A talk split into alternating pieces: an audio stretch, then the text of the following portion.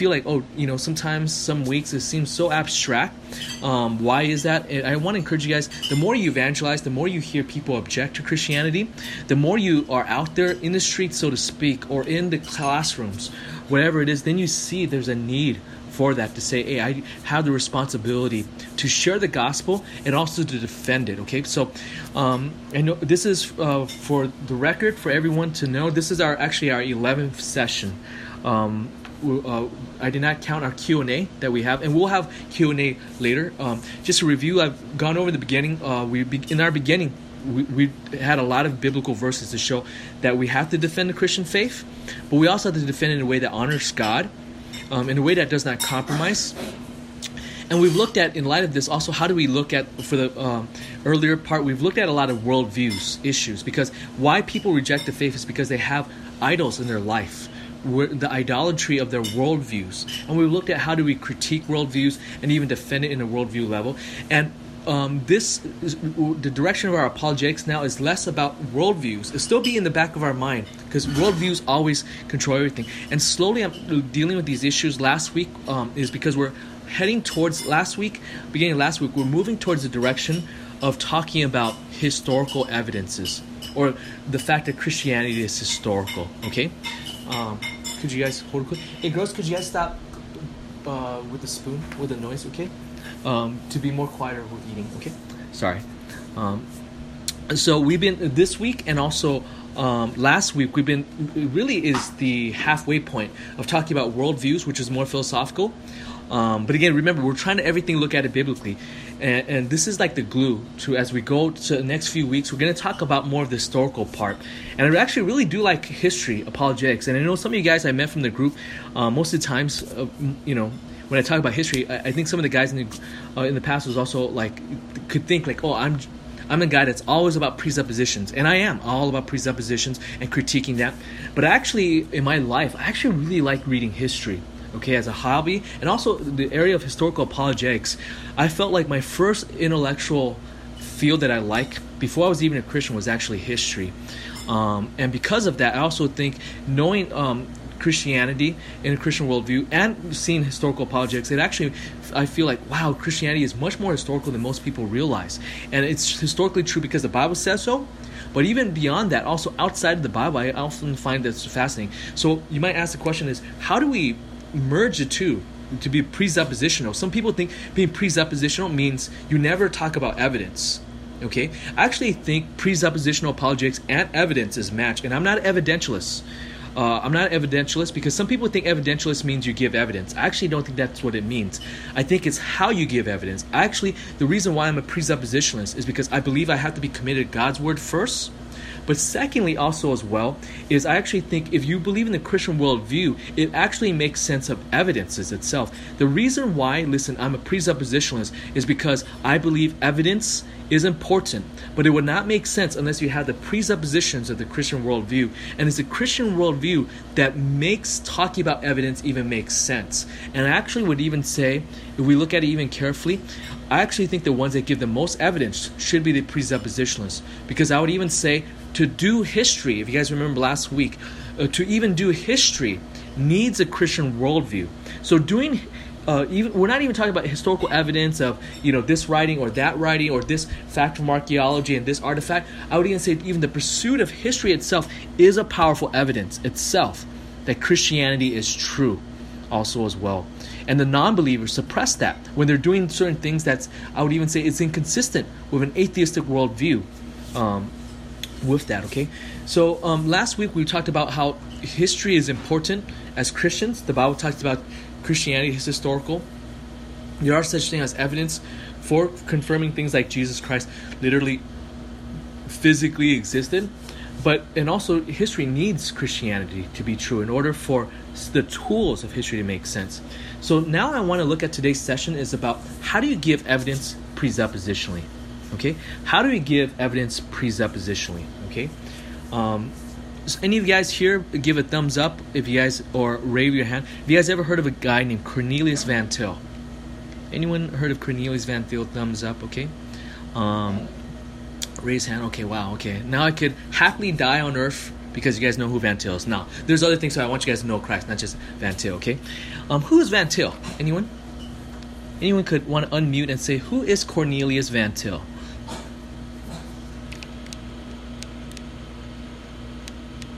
Who is Cornelius Van Til?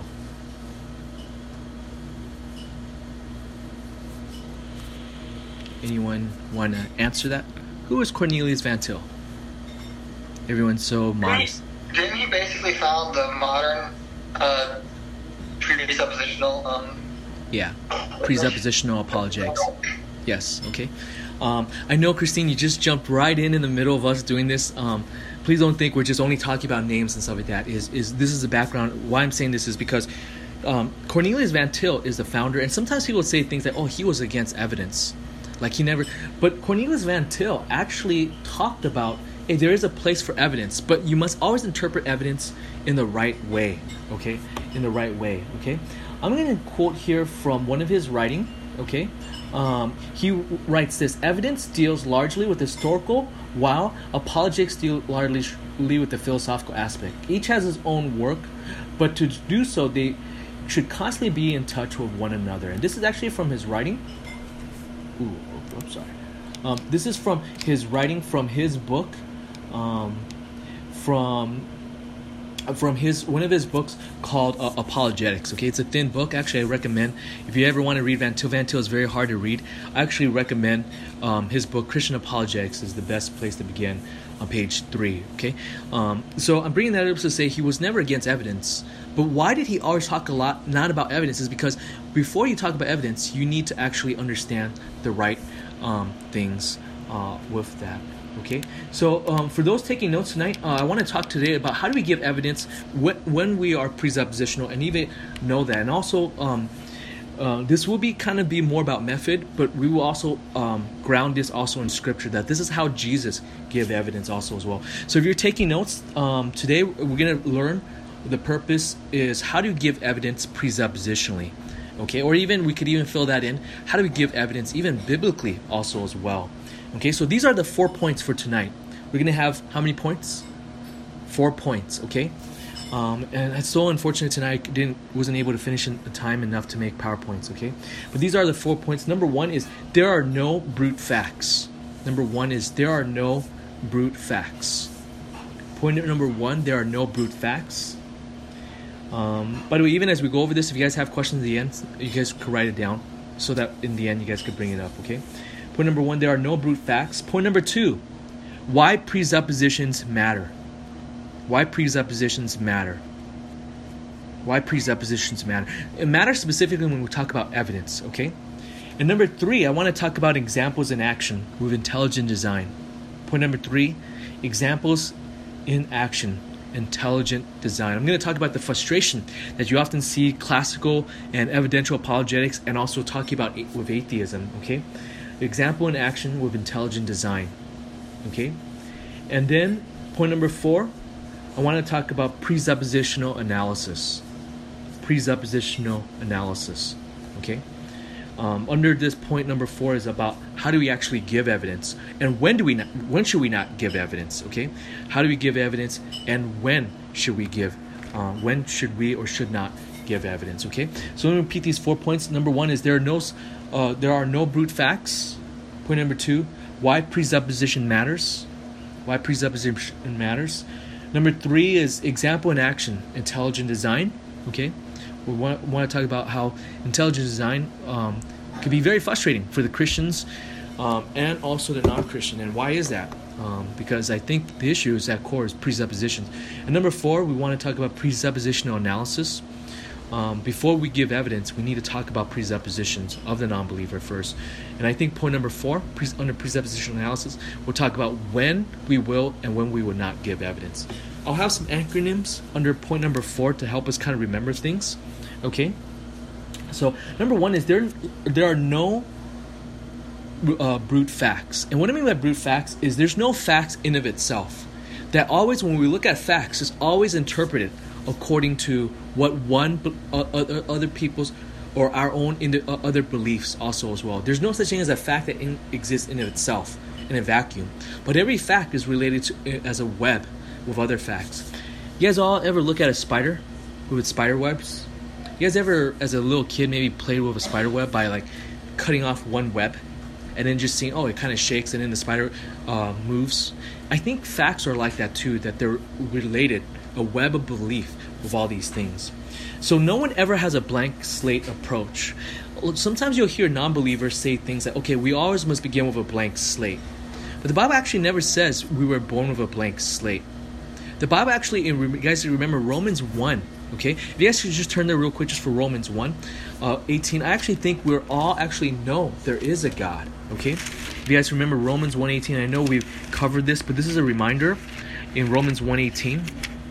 If you guys could open up to Romans one eighteen. If I could have Jesus, could you be my motivated reader?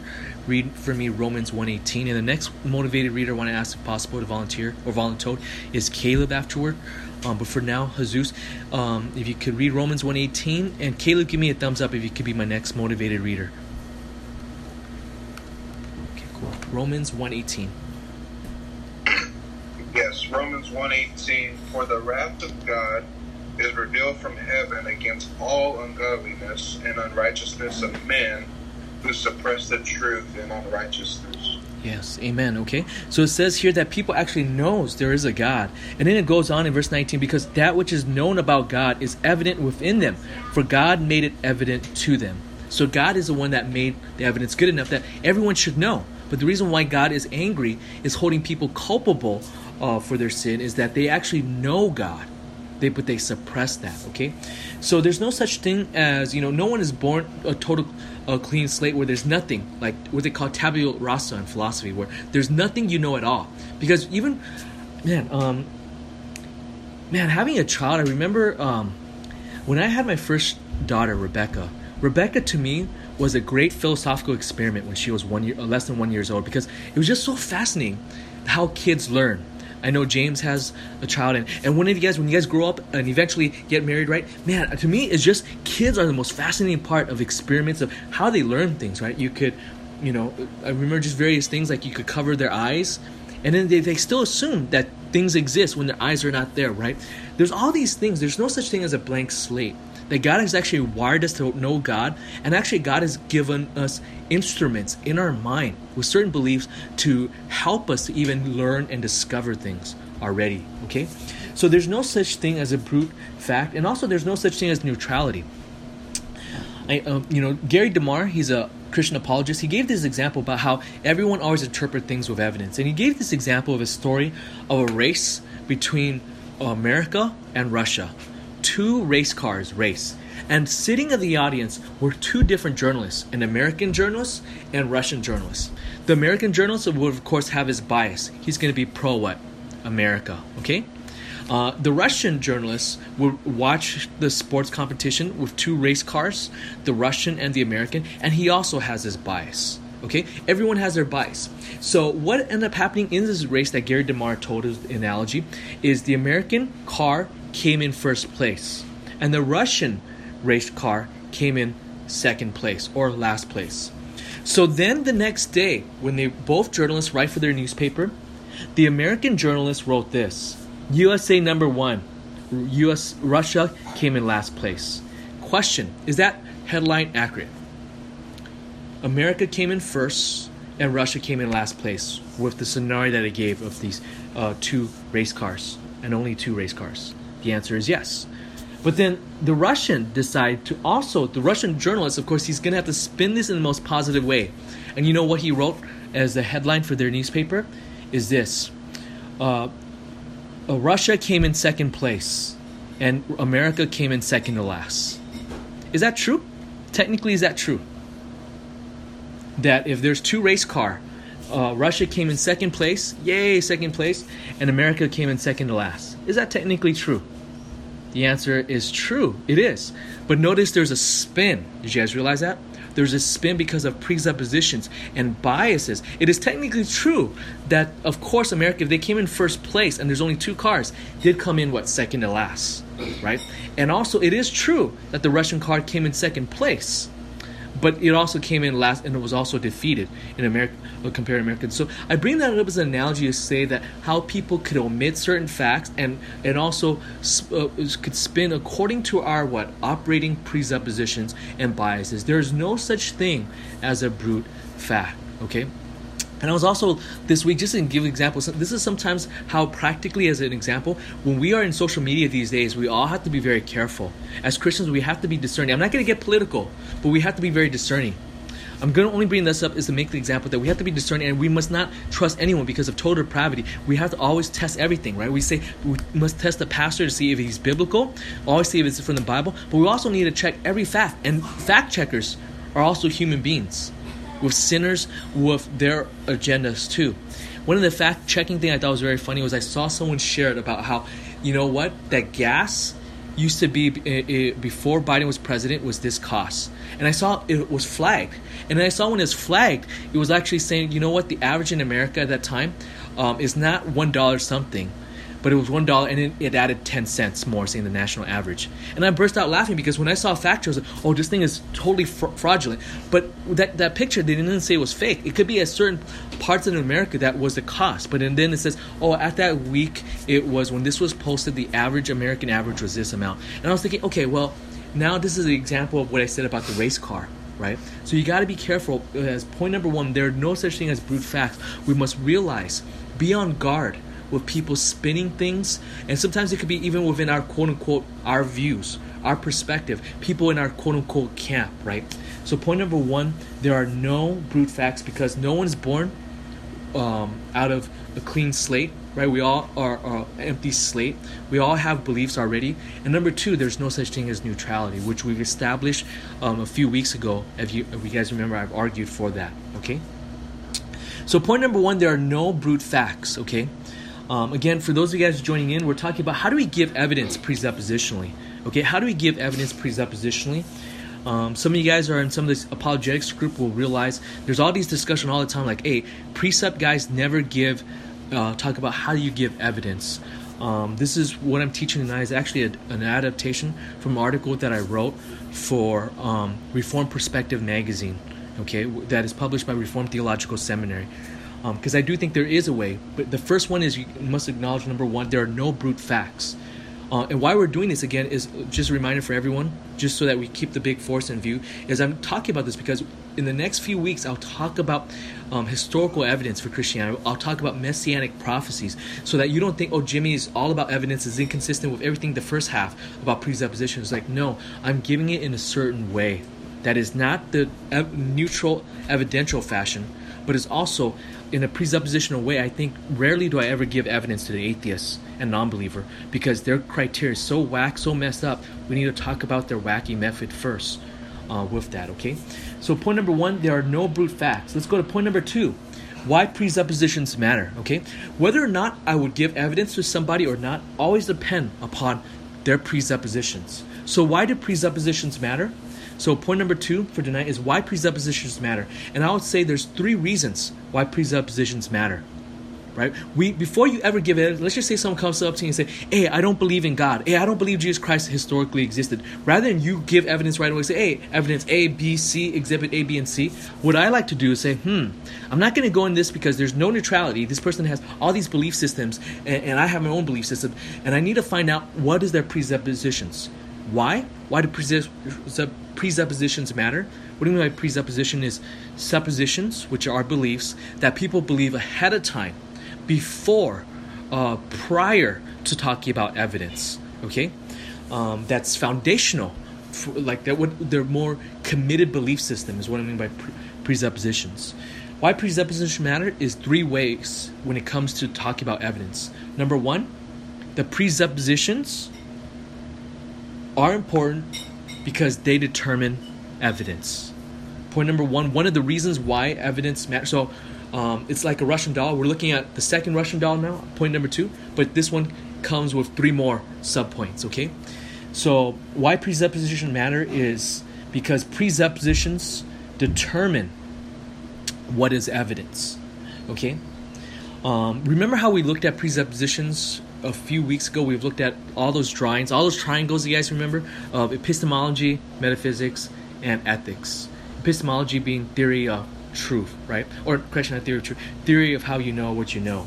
Okay, so what you believe, what you know, um, will determine that. Remember a few weeks ago, we also refuted empiricism.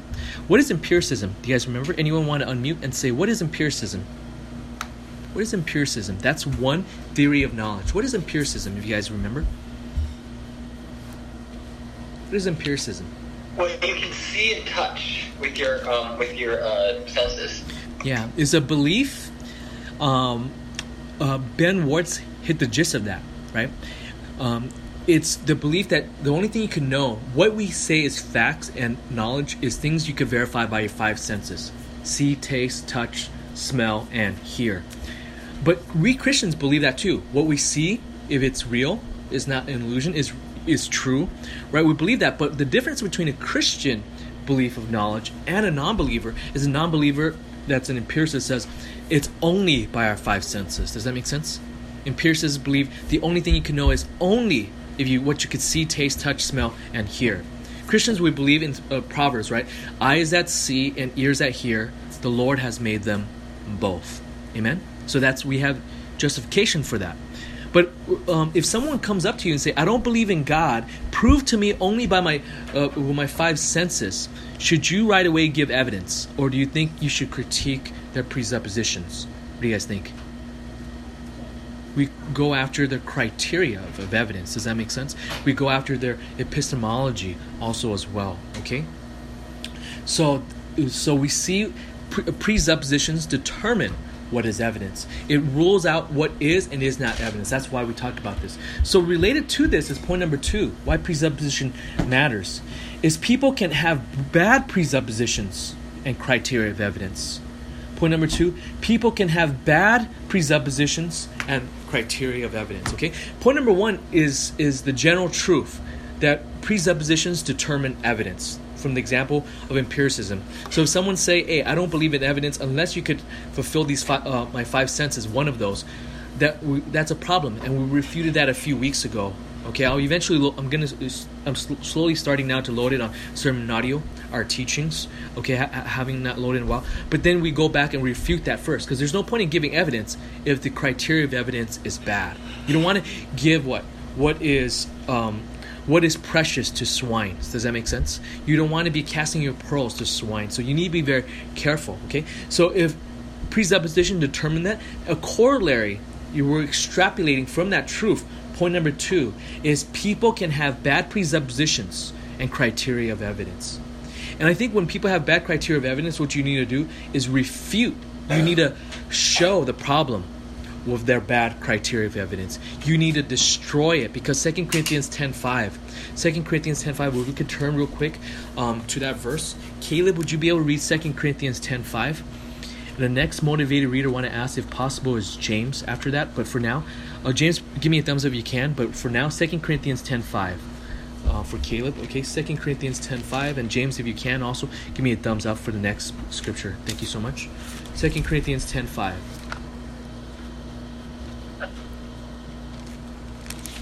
Uh, verse five, intent every lofty thing raised up against the knowledge of God, and we are taking every thought captive to the obedience of Christ. Amen. Okay. Um, Caleb, you're using E S V, is that correct? Or Holman Christian Press? N A S B. N A S B, okay. Um, so what we see here is, there, notice we're called to destroy things that lifts itself above Christ. Now, we don't physically destroy them. We don't pull out a gun or a knife. It's a spiritual battle, right? Spiritually, you subject it to the Word of God, and you also show its folly. Does that make sense? To show its folly, okay? So, number two, why presupposition matters, because people can have bad presupposition and criteria, and when they do, you need to point it out. It's a problem. Um, you guys could revisit the uh, discussion we talked about our um, worldview. How do you do this? Is A I P, right? You need to show it's arbitrary, it's inconsistent, um, that is, and also you need to show it undermines foundation for other things, right? It undermines precondition for intelligibility, okay? A I P, that's from Greg Bonson. It's not original, okay? So number two, why presupposition matter before giving evidence is, hey, people can have bad presupposition and criteria of evidence. And number three, I also want to say this too. People don't often think of this. People can have good presupposition and criteria of evidence. Sometimes even non-believers could have, actually when you hear them talk, you're like, wow, by God's grace, by God's common grace, they have a pretty good explanation about what is good evidence. After all, even today, sometimes in courts, do we not see by God's common grace, sometimes even uh, lawyers and judges have good criteria of evidence, right? By God's common grace. So point number three, why presuppositions matter is because people can have good presuppositions and criteria of evidence. And when a non-believer has that, then you need to press them, okay, to be what? Consistent. Press them to say, hey, if you have this and I fulfill this, then you need to accept this because the criteria has been fulfilled and because logically it follows. And if you don't, then you're inconsistent with your good epistemology, with your good criteria of evidence, okay? So these are the three reasons why it matters. Number one, presuppositions are important because they determine evidence. So then a corollary, that is, you get out from this truth, is another reason is why presupposition matters. People can have bad presupposition and criteria of evidence.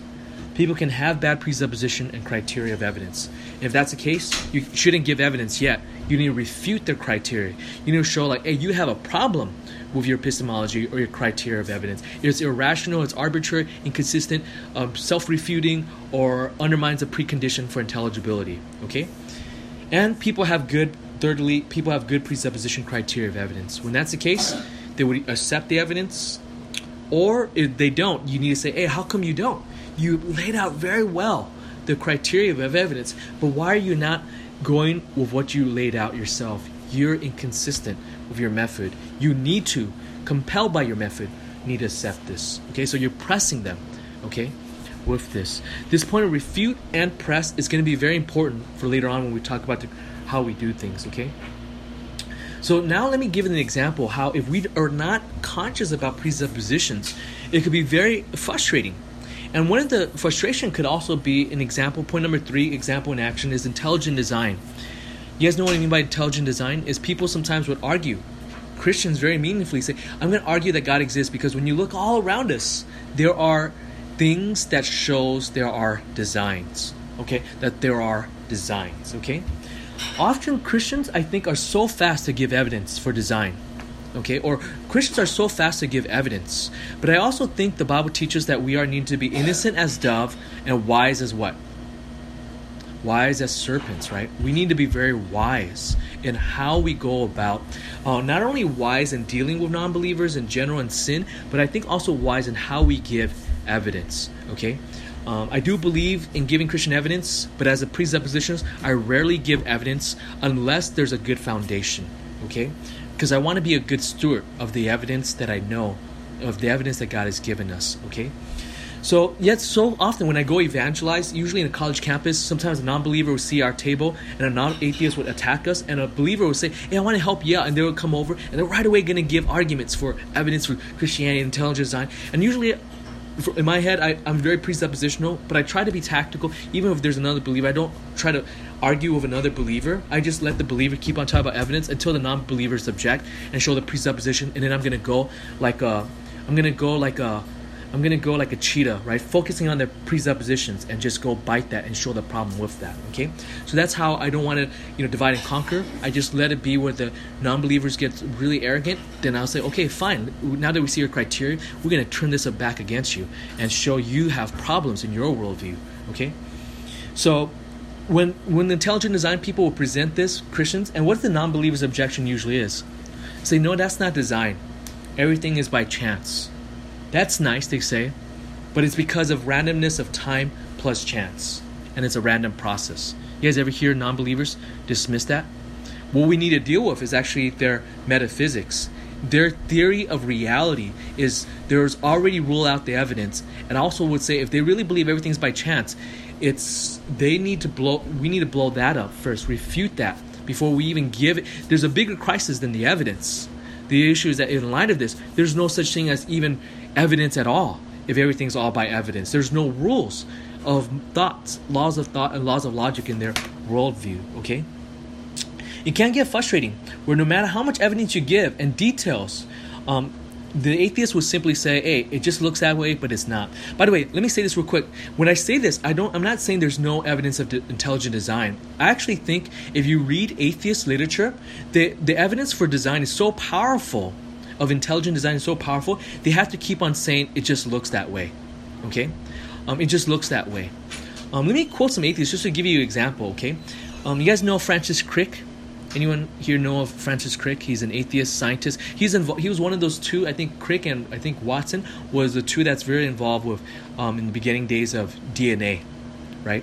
Okay. Francis Crick says this in his book. Okay, Francis Crick, um, in his book, what is called "Mad What Mad Pursuit," published in nineteen ninety on page one thirty-eight. This is what he says: biologists must keep in mind that what they see was not designed, but rather evolved. And in that book, I think it's fascinating. He's talking about biologists look at this and they marvel when they study the molecular biology of all this stuff and say, whoa, look at all this. What is this order? This look designed. And he's saying, well, don't buy into it. Don't be fooled. It just only looks that way. And I think this explanation shows it's not because there's no design. It's because he has a metaphysical commitment ahead of time, presuppositionally. Okay? So it might, you might say, Jimmy, it sounds like you're contradicting. You're saying um, intelligent design, um, the evidence is really strong, but yet at the same time, you don't give evidence design. Is no, what I'm not saying is it's not a contradiction. I'm saying the non-believer, because of Romans one, suppresses that. And I'm giving this quote to say that they know this, and we need a biblical apologetic strategy that's not just giving evidence again and evidence and evidence again. We need a flamethrower apologetics. You guys know what I mean by flamethrower apologetics? Is when the Marines fought in World War Two, when they went through every island. This might not be politically correct, but it's, it, it serves my purpose. Okay, when the Marines were fighting the Japanese, and the Japanese started building spider tunnels and everything else, like Iwo Jima, they'll attack. They invade the whole land on top of Iwo Jima, the island. But what did the Japanese? What did the twenty-four thousand Japanese inhabitants? What did they do? They went underneath their tunnel. So the Marines developed a weapon called what? Flamethrowers. Uh, I like one of my favorite Marines is a guy named Chesty Puller. Anyone ever heard of Chesty Puller, the Marine? This guy is the, the most decorated Marine ever. Um, fought in like four or five wars or something like that. Crazy guy. Okay, he, his mouth has this thing. Like, when you look at him, you just feel like. Uh, This guy probably never ever eaten like tofu. That's how much testosterone he has. And you know, when he had a flamethrower, they gave flamethrowers. He was like, "Hey, where do you put the bayonet for that?" And they're like, "Uh, you don't need a flamethrower bayonet because it goes that far." And they would use flamethrowers because why? In the caves, they'll put the they'll shoot the bad guys. The bad guys will escape underneath and hide. And they realize, "Hey, we need to be able to reach them." So that's where they develop flamethrowers. So as Christians, for our apologetics, we need to go down to the very nook and cranny of their bottom presuppositions and destroy that possibility. Okay. That's what I'm trying to say is the non-believers keep on suppressing that. Let me give you another quote. This guy's uh, named Richard Lev- Lev- Lewontin. Lewontin is spelled L E W O N T I N. L E W O N T I N. He's a scientist. This is actually in Scientific American. In Scientific American book, Evolution. Something that was published in September nineteen thirty-eight. Okay, so this is a scientific publication. He's a scientist, and this is what he says. Organisms appear to have been carefully and artfully designed. He's admitting that, but he keeps on telling them, hey, but remember, it is all by evolution process. So these scientists say it looks like that. What the discussion is, we all agree, we look at it, and it looks designed. Christians will say it is designed, but they'll say, no, it's just a mirage. Why is that? Because of their presupposition that there cannot be a God and everything must be driven by chance. That's what they believe. Chance is, by the way, their fill-in word for God, it, functionally. Okay. Anytime it looks like God, they say, no, chance did that, which is fascinating how people could still sneak that in, some kind of divinity kind of thing that takes a place with that. So what do we do here with this frustrating example? What do we do when we give evidence and right away they keep saying it just only looks this way? So we now go to point number four. Presuppositional analysis, okay? Presuppositional analysis. Um, just so I don't want to give this idea, because we're talking a lot of abstracting, and I don't want to give this idea that all this discussion is not based on Scripture. I actually want, if you guys could turn real quick, I'm going to cite this verse first, and then later as we go through this, I just want to make some observation, even when we talk about how do we deal with evidence as a presuppositionalist. I want to actually point out Jesus. Did he ever deal with non-believers? What do you guys think? Yes. Did he deal with non-believers that reject the evidence of him being Messiah? Yes. Do we think? Yeah. Do you think we could learn something from the Gospels of how Jesus dealt with non-believers? Yes. If you guys could, uh, and I think that has implication how we do apologetics, which towards the end of our series we're going to go over um, even Luke with some of the practical way of apologetics. If you guys could open with me to Luke chapter five. You guys remember the story?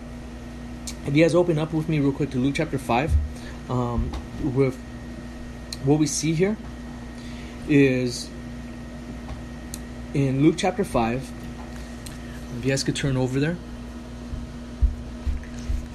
And what we see in verses seventeen, one day he was teaching, and there were some Pharisees and teachers of the law sitting there who had come from every village of Galilee and Judea and from Jerusalem, and the power of the Lord who was present for him to perform healing. So here he was, right? Jesus was sitting inside a house doing all these things. I forgot who it was, was that I asked to be the next reader. Was that you, James, or was it Caleb? I don't remember. James, right? Okay, James, would you be able to read verses seventeen and eighteen? One day he was teaching. There were some Pharisees and teachers of the law sitting there that come from every village of Galilee and Judea and from Jerusalem. And the power of the Lord was present for him to perform healing. And some men were carrying a man on a stretcher who was paralyzed. And they were trying to bring him in and set him down in front of them. Okay, thank you so much. So here's the situation. These four friends are trying to bring their paralyzed man to go in. There's no place to go in. They break through the roof. And notice what Jesus said. As soon as he sees this, he seeing their faith, verse twenty, he said, "Friend, your sins are forgiven you." By the way, when Jesus says someone's sin is forgiven, is that true or false? Obviously, it's true because Jesus is Messiah, right? But notice that non-believers were present in verses twenty-one. Did they believe what Jesus said? No. Notice the question they asked is like, in verse twenty-one, who is this man who speaks blasphemies? Who can forgive sin but God alone? Okay, so that's the issue. They're like, wait, Jesus, could he forgive sin? Now, could Jesus forgive sin? Yes. Could Jesus prove that he has the ability to forgive sin? I would say one way is he does a miracle. But notice Jesus didn't say right away, hey guys, look at me, I, I could forgive sin, I'm going to do a miracle. No, he responds to their questions of doubt with counter questions. And these counter questions, he's asking these questions not to dodge, but actually to explore and ask them to say, what is their criteria of evidence? What are their belief system? And notice in verses twenty-three, verses twenty-two, he asks this rhetorical question and say, why are you reasoning in your heart? Like he's saying, why are you reasoning this way? Why do you have these beliefs? And notice in verses twenty-three, when we turn to Luke chapter five, verse twenty-three, um, Rebecca, could you come up and read for us Luke twenty-five? Luke five, verse twenty-three. Luke five, twenty-three. You could come up here real quick. Luke five, verse twenty-three. Thank you, my lady.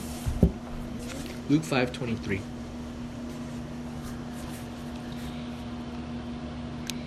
Which is easier to say, your sins have been forgiven, or to say, get up and walk? Okay, thank you so much. Okay, so he presents a scenario. Which one is it easier to say? To get up and walk, or your sins are forgiven? I'll, I'll guess I'll take a survey. Who here think it's easier for the Messiah to say your sins are forgiven? Actually, think about this for a moment. Your two options that we're going to vote for, you guys could give thumbs up, okay? Um, and then um, if you think it's easier for someone to say your sins are forgiven, give me a thumbs up. Thumbs up. I see Jesus. Anyone else? Huh. James. Okay, anyone else? Okay, so these two. Okay, so who here thinks it's easier to say, hey, your sins are forgiven? Or Nancy also raised her hand. Okay, Nancy raised her hand for the second one. Um, it's easier to say, uh, get up and walk. Who here think that's easier to say? My wife raised her hands. My daughter Rebecca raised her hand. Is it only my family or anyone else? Or everyone else is non-voting block? Ben Wartz raised his hand. It's easier to say, get up and walk. Fascinating. Because when you think about it, there's a sense where both, that was actually a trick question. Not really a trick question, it's actually to make us think. Let me ask you guys a question. In the Old Testament, were there people that actually were not the Messiah, but could still do healing? And people could walk in and all kinds of things. What do you guys think? Were there prophets like, yeah. So in that sense, I think if you're Jewish, operating by the Old Testament as your presupposition, to say to somebody, get up and walk, might actually be easier than saying your sins are forgiven. Because to them, they think, hey, if you're not God, no one could ever do that, no matter what. But in another way, it is also the opposite is also true too. It is actually easier to say to somebody, get, uh, um, it's easier to say your sins are forgiven. If Jesus Christ really is the Messiah, uh, and by the way, if there's someone that's fa- false, there's all these false prophets all the time and false messiahs that say your sins are forgiven. So that way, in one sense, anyone could just say that. But it's harder then to do a miracle to show that God's really with them. So in that sense, it's hard. So the answer, which one is hard? The answer is actually both. And I had a point um, that modern science can, to some extent, heal someone, but they can't forgive sins of somebody else. Yeah. So. Yeah, thank you so much, Christine. Okay, we have two Christines tonight, okay? Amen. That's true. Because people could be once paralyzed and at times be able to, to walk, okay? So with that through development. But when we see here, what happened, what we're actually exploring here is actually the issue is there's some presuppositions at hand. And by the way, one of the presuppositions is they do not think Jesus Christ was even God to begin with. But if Jesus Christ is God, and he's going to show he's God by doing these miracles, right, to show that he is with that, um, then therefore you see how then it becomes um, possible that if you say he was God, if, if granted he is God, then we will grant that he must be able to do a miracle to affirm.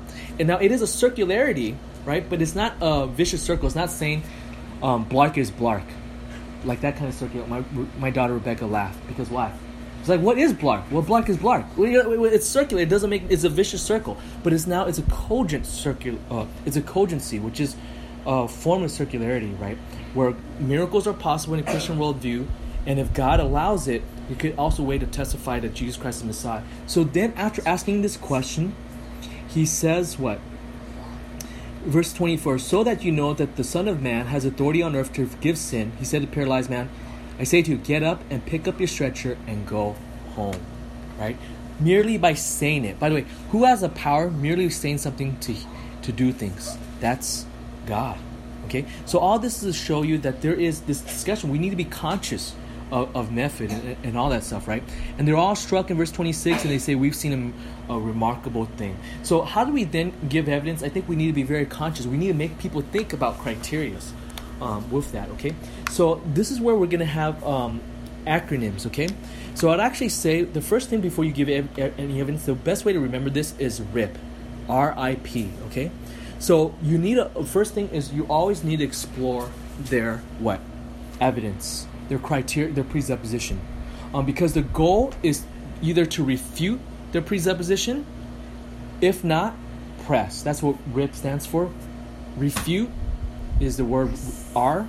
I is if not. If you're not refuting, then what do you do? The, the word P is press. You're pressing them. You're pushing them to be consistent with their method of evidence, okay? Refute their bad presupposition or the criteria of evidence.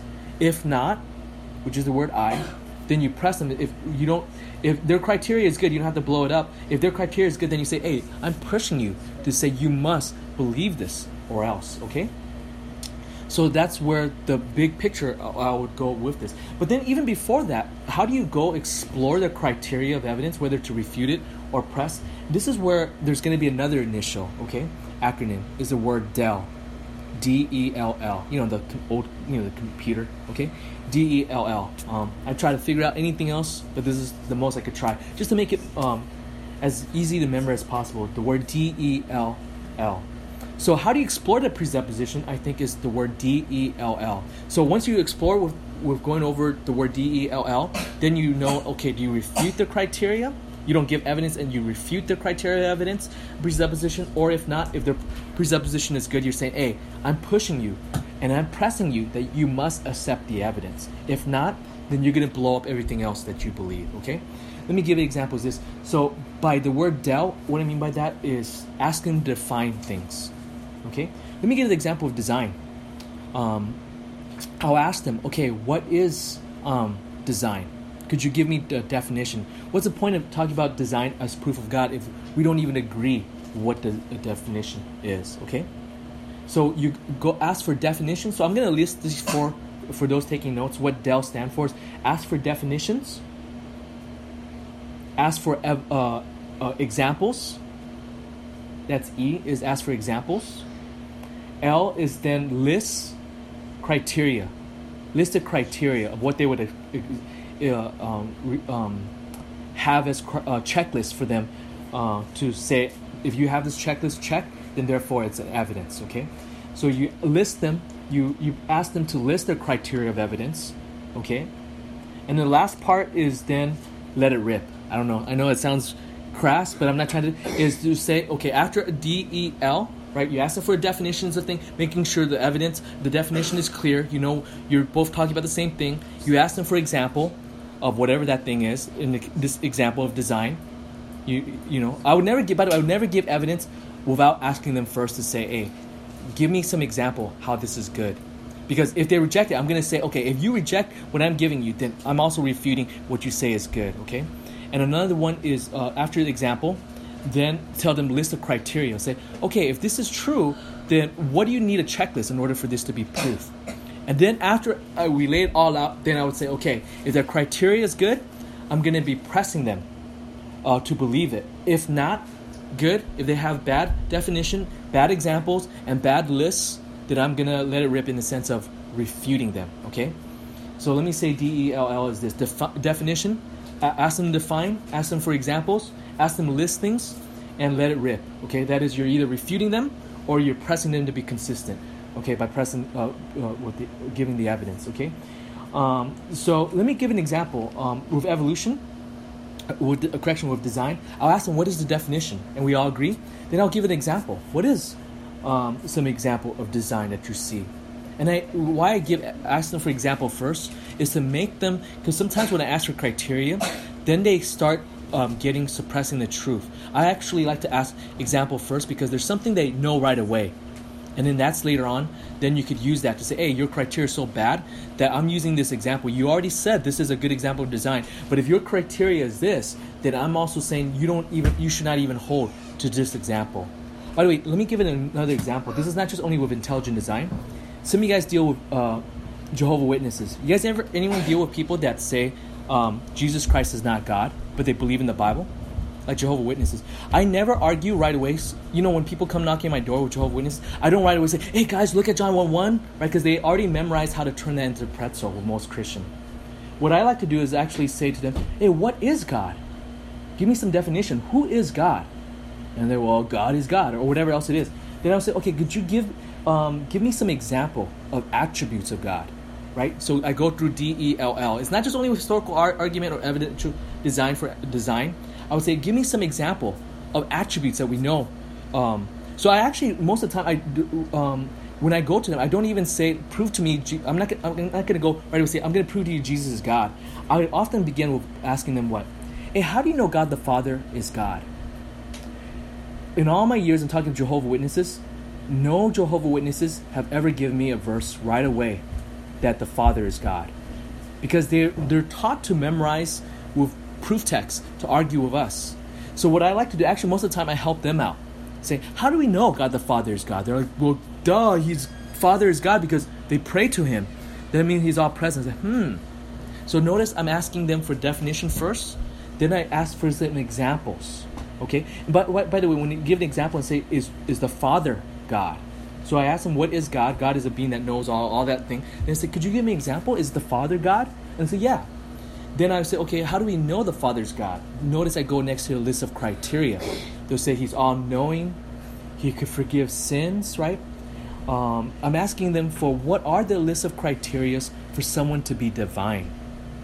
So then I use the Father as an example. And say, to the Father, okay, if you say God is someone that could forgive sin, that's a criteria of someone that's God. Has the Father ever forgiven people's sin? And then from that, then guess what happened? I, then with that example, then I will give my evidence and say, okay, you, it's interesting. If your criteria is someone could forgive sin, is that what? Is that um, is proof that they are God? Then therefore the Father is God, right? Because you know how Jesus prayed, Father, forgive them of their sin, right? And they say, yes. Then I would say, you know what? Jesus also forgives sin. Did we not look at Luke chapter five? And they say, no, no, no, no. Jesus Christ does not have, He's not God. Then I'll turn around and rip, let it rip and say, okay, if this con- method is consistent, then I'm pushing them and say, hey, you must believe this. If you believe God the Father is God, and they'll say, no, no. But now I'll tell them, you know, my proof is so powerful that to reject it, you will reject that the Father also is God. My proof for Jesus Christ is so God that if you reject it, you will blow up the Father is also God. And I'm pushing them, consistently pressing them all the whole time. And say, hey, if that's the case, you remove your own ep- epistemic basis for you to even believe the Father is God. So this is where we're pressing as an example, okay? You're pressing them with that. So you can multiply all these things, right? For example, next week we'll look at an example of this, of talking about how Jesus Christ does exist in history. Okay, I'm going to pull the example of even them first. I never proved Jesus Christ existed physically in history until I have them use their method. Ask them, what's your method? And say, hey, could you give me an example? And say, hey, my po- proof is so powerful that if you reject Jesus Christ as God, wow, the proof is even worse, that Caesar, Julius Caesar, didn't even exist according to your standard. I actually think the um, evidence, the nature of the evidence for Jesus Christ is more powerful than Caesar even existing in history. So next week we'll look at the example, but at least for today I want to show us with these points of uh, R I P, your goal is always with evidence, is to say if their presupposition is so bad, you refute it. You don't ever give evidence, right? Because a good lawyer would never give evidence. If someone comes up to me and says, when's the last time you beat your wife? I'm not going to say, oh, look at Ring camera. When my wife walked out to the car, notice she's not bruised, see? And they're like, oh, what about parts that's not clove? What about the part about last week? What about two weeks ago? Or what about the, the day, uh, uh, the year before you ever have um, uh, uh, Ring? I would never give evidence for that. I would refute and say, hey, why do you think I, number one, I beat my wife, assume that in the first place? And why do you even assume I have a wife? I don't know you. Well, you just ran into me and just say that, right? So we go after their presuppositions, okay? Let me stop at this point.